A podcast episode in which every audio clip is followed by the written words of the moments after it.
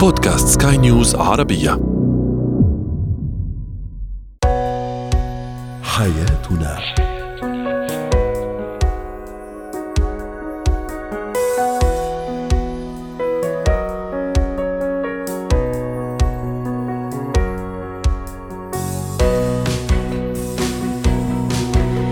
مستمعينا الكرام أهلا بكم معنا إلى حياتنا فضاؤكم اليومي الذي يعنى بشؤون الأسرة وباقي الشؤون الحياتية الأخرى والذي يمكنكم الاستماع اليه عبر منصة سكاي نيوز عربيه dot com slash بودكاست وباقي منصات سكاي نيوز العربيه الأخرى شاركونا عبر رقم الواتساب 00971 561 88 6223 معي أنا أمال شابة متى يصبح الزوجان أفضل صديقين؟ ماذا يعني زوجي هو أفضل صديق لي أو زوجتي أفضل صديقة لي؟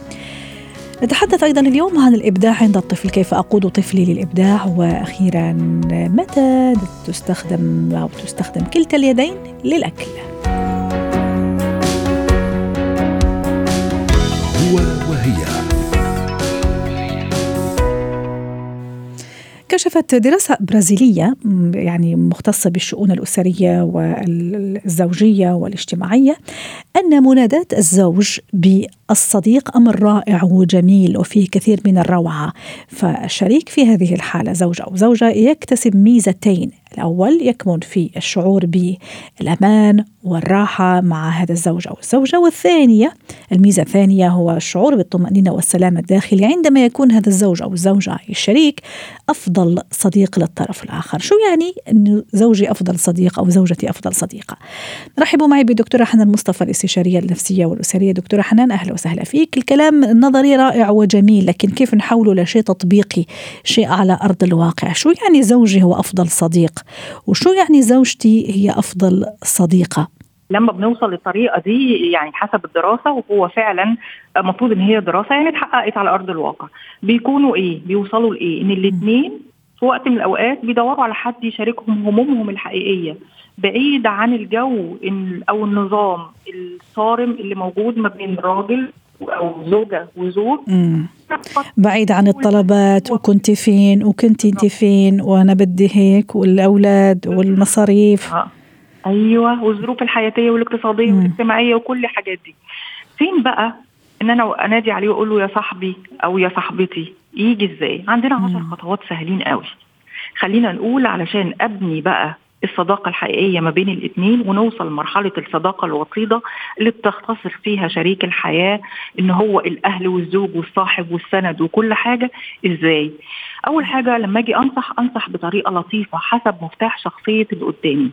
وتاني حاجة أتكلم عنه هو صاحبي إن هو صاحبي. يعني ممكن أحكي له حاجات كتير قوي.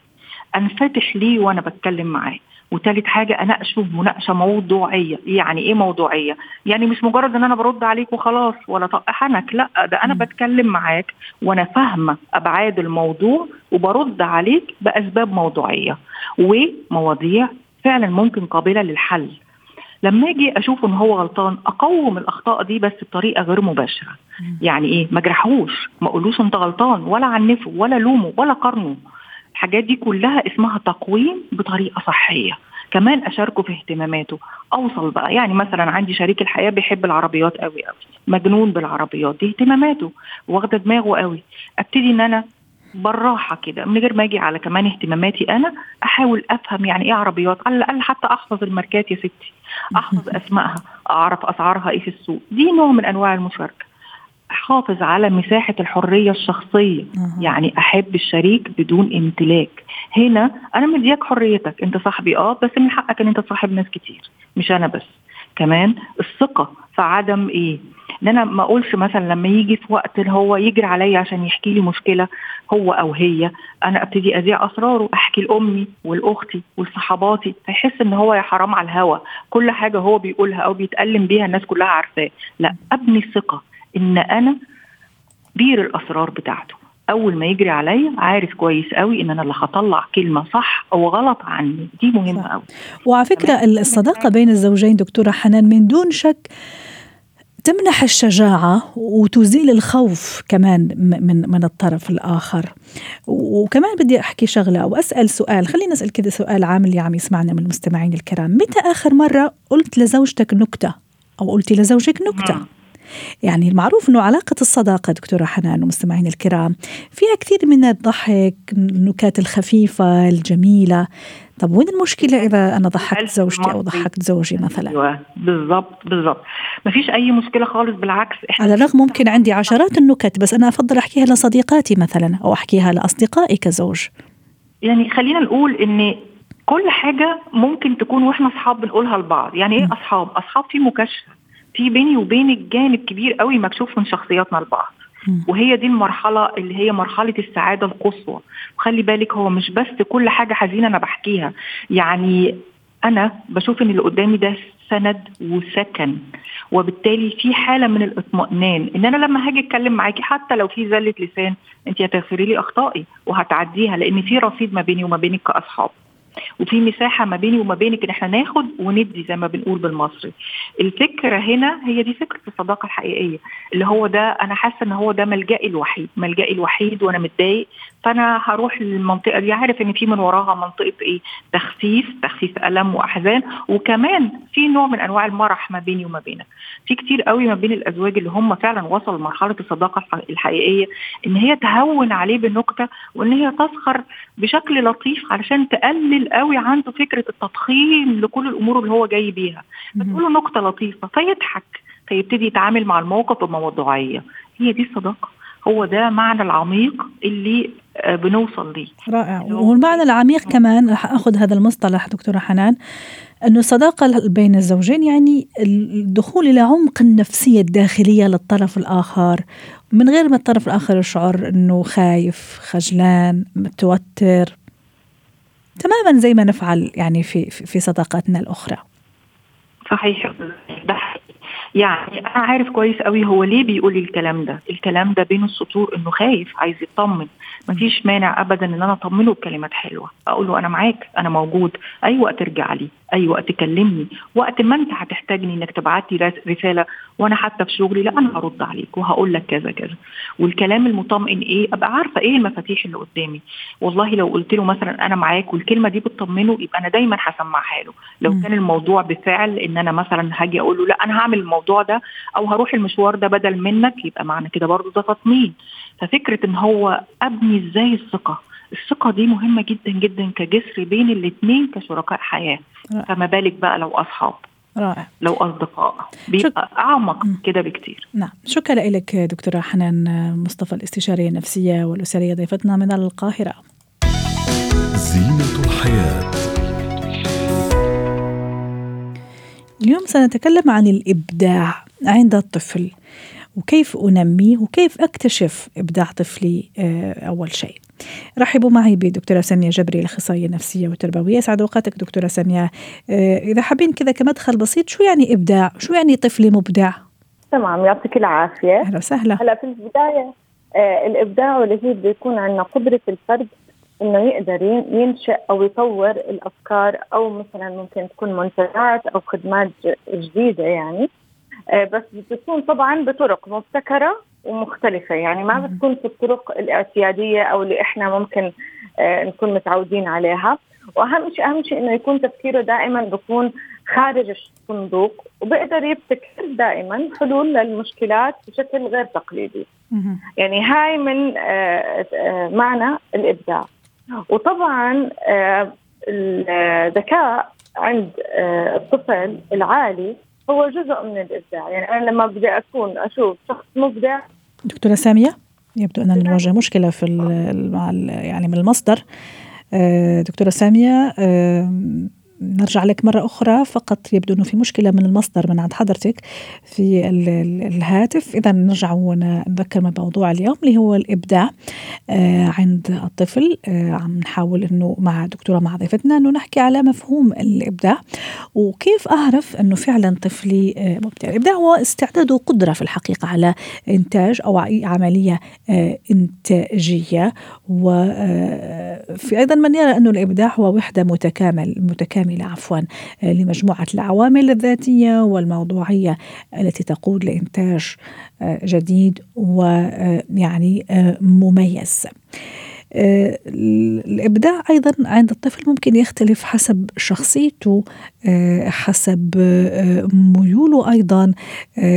ممكن المرحلة العمرية أيضا تأخذ دور البيئة كمان تأخذ دور. إذا تعود وترجع مرة لنا مرة أخرى لنا دكتورة سامية تفضلي دكتورة. تمام. هلأ الإبداع مثل ما حكينا قبل شوي ما بعرف إذا كان كل شيء واضح وأنا بحكي آه هو أهم شيء إنه بيميز الطفل أو معنى الإبداع يعني واللي هو قدرة الفرد إنه ينشئ أو يطور أو ينتج طبعا آه أفكار وخدمات جديدة بطرق طبعا دائما بتكون آه مبتكرة ومختلفة وتفكيره دائما بيكون خارج الصندوق وبيقدر يبتكر طبعا حل للمشكلات بطريقة غير اعتيادية. جميل. وكمان في نقطة كثير مهمة إنه آه، الطفل اللي بيكون مبدع دائما بيكون ذكائه عالي.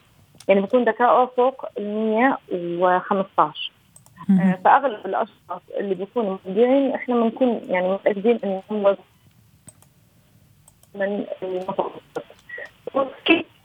كثير طرق إحنا بتخلينا نكتشف هذا الإبداع. نعم. كيف إيش الطريقة أو إيش الطرق اللي تخلينا دكتورة سامية أكتشف إبداع طفلي؟ الخيال مثلا يعني إيش اللي يعني يخليني أقول إنه فعلا طفلي مبدع؟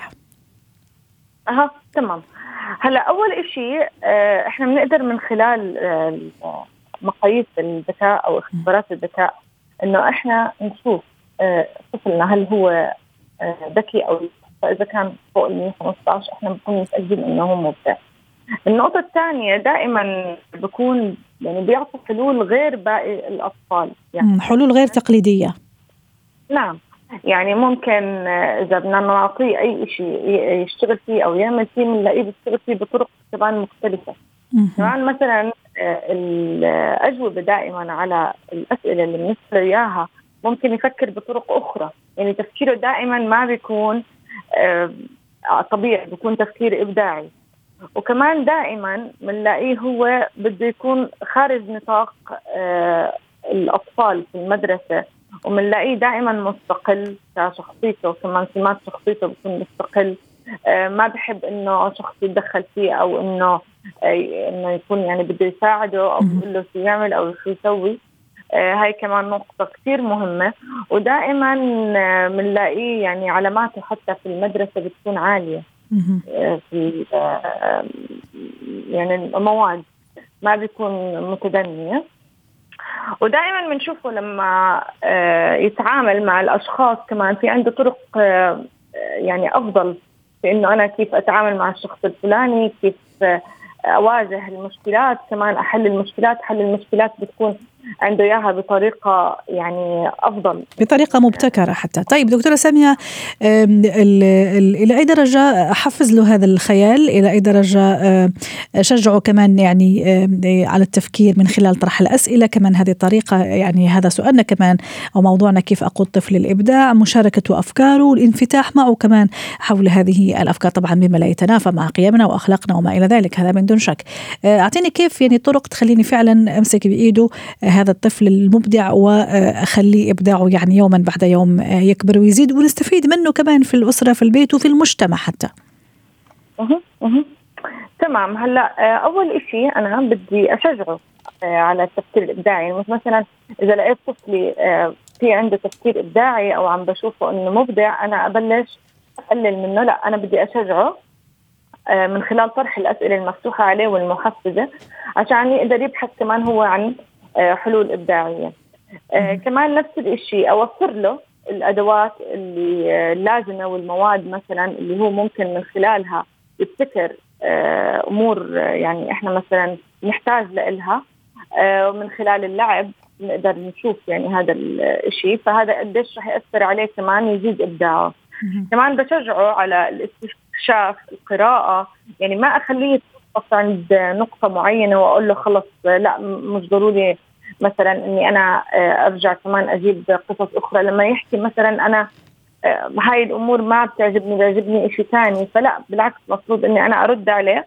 وأخليه كمان يقرأ أمور آه، جديدة ما أوقف عند نقطة آه، واحدة. واعطائه كمان الحرية والاستقلالية اللي يحتاجها. الطفل بطبعه يحتاج أو يحب الاستقلالية والحرية وممكن الابداع أو الطفل المبدع يحتاجها أكثر خاصة في نقاط معينة. فأتصور هذه كمان تخليه ينطلق يطلق الافكار يطلق العنان لأفكاره لمخيلته لإبداعه يعني ما أحده. شكرا لك دكتورة سامية جبريه الاخصائيه النفسيه والتربويه ضيفتي من عمان.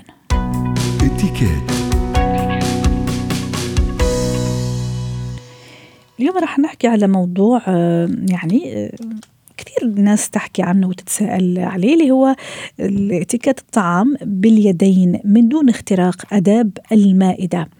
آه، تناول الطعام باستخدام اليد أمر شائع في كثير من الدول والبلدان والثقافات في آسيا، أفريقيا، أمريكا الوسطى، دولنا العربية أيضا آه، يعني آه، كثير، وفي الحقيقة في أكلات ما تحلى إلا بالإيد وباستخدام اليدين. دعونا نتعرف على تفاصيل أكثر ومتى نستخدم اليدين أو كلتا اليدين اليدين للأكل. رحبوا معي بسارية الخاير خبيرة الاتيكات والسلوك الاجتماعي. أهلا وسهلا آه، بسارية. الأكل بالإيد له طعم خاص خاصة بالنسبة لبعض الأطعمة.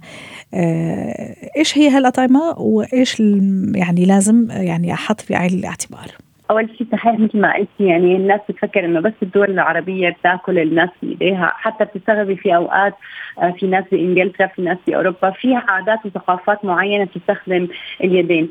فهذا الشيء نحن دائما بنقول لما نكون بدنا نستخدم ونطبق الإتيكيت لازم يكون بما يتماشى مع عاداتنا وتقاليدنا وثقافتنا. لذلك من هون اجت حتى الأكل بالإيد مسموح ولكن لازم نحافظ على جمالية قعدتنا وجمالية طريقة أكلنا بطريقة إنه حتى اللي بيشوفنا من برا وما بياكل بإيده ما يحس إنه هذا الشيء اود أو هذا الشيء غير مقبول. فمن الشغلات اللي لازم دائما ننتبه عليها إنه تكون إيدينا وسوري يعني اظافيرنا نظيفة كثير. لأنه لما بدنا ناكل الشخص اللي قدامنا بده يشعر أيضا بالحب للأكل أيضا وإقبال عليه مثل ما نحن عم ناكل. حتى في كثير أوقات لما بيكون في عنا مناسف أو في عنا هيك بيكون في آه، مثل ثواني صغيرة فيها مثل آه، طريقة لحتى نغسل إيدينا مباشرة قبل القعدة. غير إنه نحن نقوم نغسل إيدينا بالمي والصابون بالحمام وكل هاي الشغلات لا بيكون عادة إذا في حفلات كبيرة ومناسف كبيرة بيكون في جنبها مثل هي الصينية الفضة اللي بيغسلوا فيها الناس بإيديهم.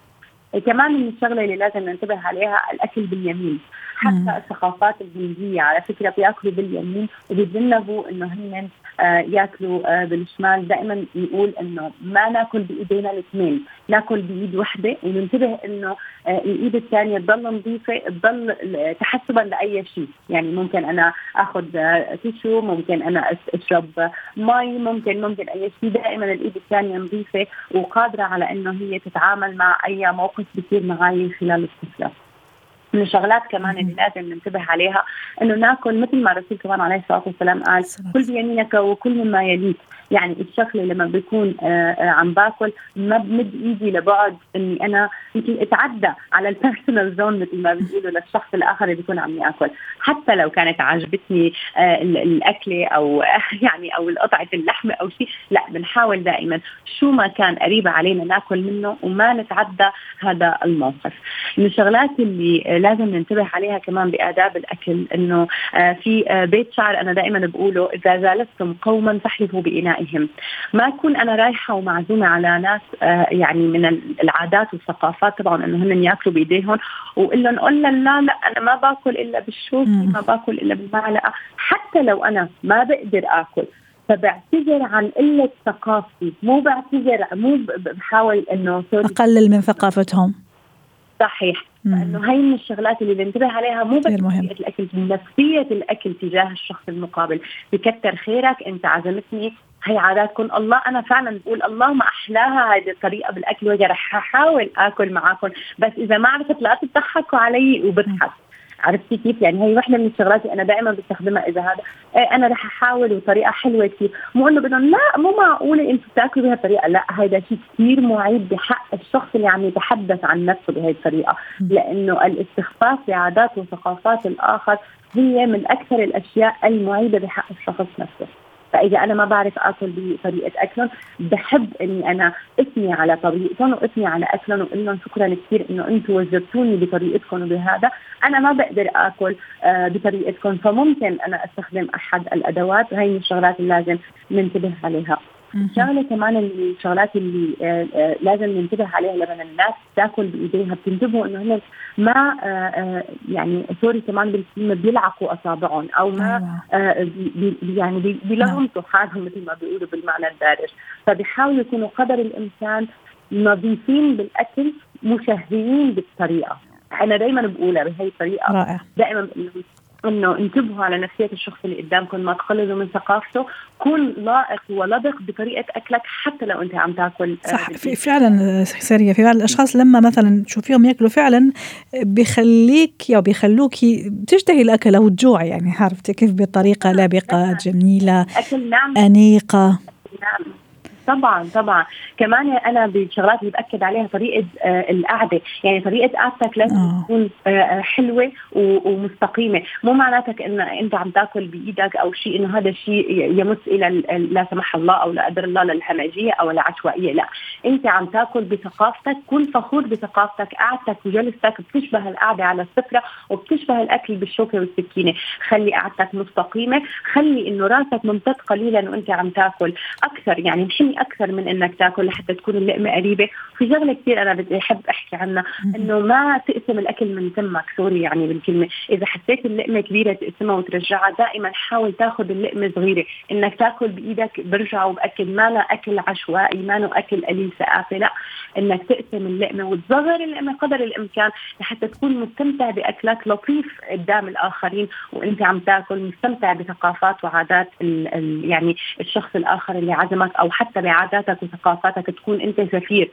ما تفكر إنه لما تكون أنت عم تاكل بثقافتك إنه هذا الشيء غلط. لا صح. أصلا الاتيكيت اتيكيت سويسي بس هو لما بيقول لك الإتيكيت إنه أنت كل مما يليك هذا عطفا على السنة. لما بيقول لك كل اللي قدر ما تشبه هذا عطفا على السنة. فنحن دائما بنكون ثقافتنا خير يعني آه، شيء نفتخر فيه اولا وبعدين نحن نكون سفراء أصلا لعاداتنا وتقاليدنا. طبعا أكيد ما نبرد الطعام بإيدينا هذه آخر نقطة سريعة قبل ما نختم مثلا في بعض الأشخاص ينتظر حتى يبرد الطعام لا يتمكن من تناوله ممكن ينفخ فيه لا يبرد الطعام باستخدام آه، كلتا اليدين أتصور كمان هذه يعني مش ضمن الإتيكيت. إحنا دائما بنقول خلي إيدك الثانية نظيفة لأنه نحن ممكن نستخدم أي شيء فيها لحتى تكون نظيفة ما تعجق حالك وهذا هذا. وبنفس الوقت لما بدك تبرد الأكل لا تبرده وتنفخه على فكرة هي من السنة النبوية كمان إنه ما تنفخ على طعام. صح فان شاء الله هيك هني ومري وإن شاء الله دائما الواحد بالعافية جوعتونا وهني وعافية اللي راح يأكلوا الحين. شكرا لك ساريا سعدتيني وأتمنى لكم اوقات سعيدة.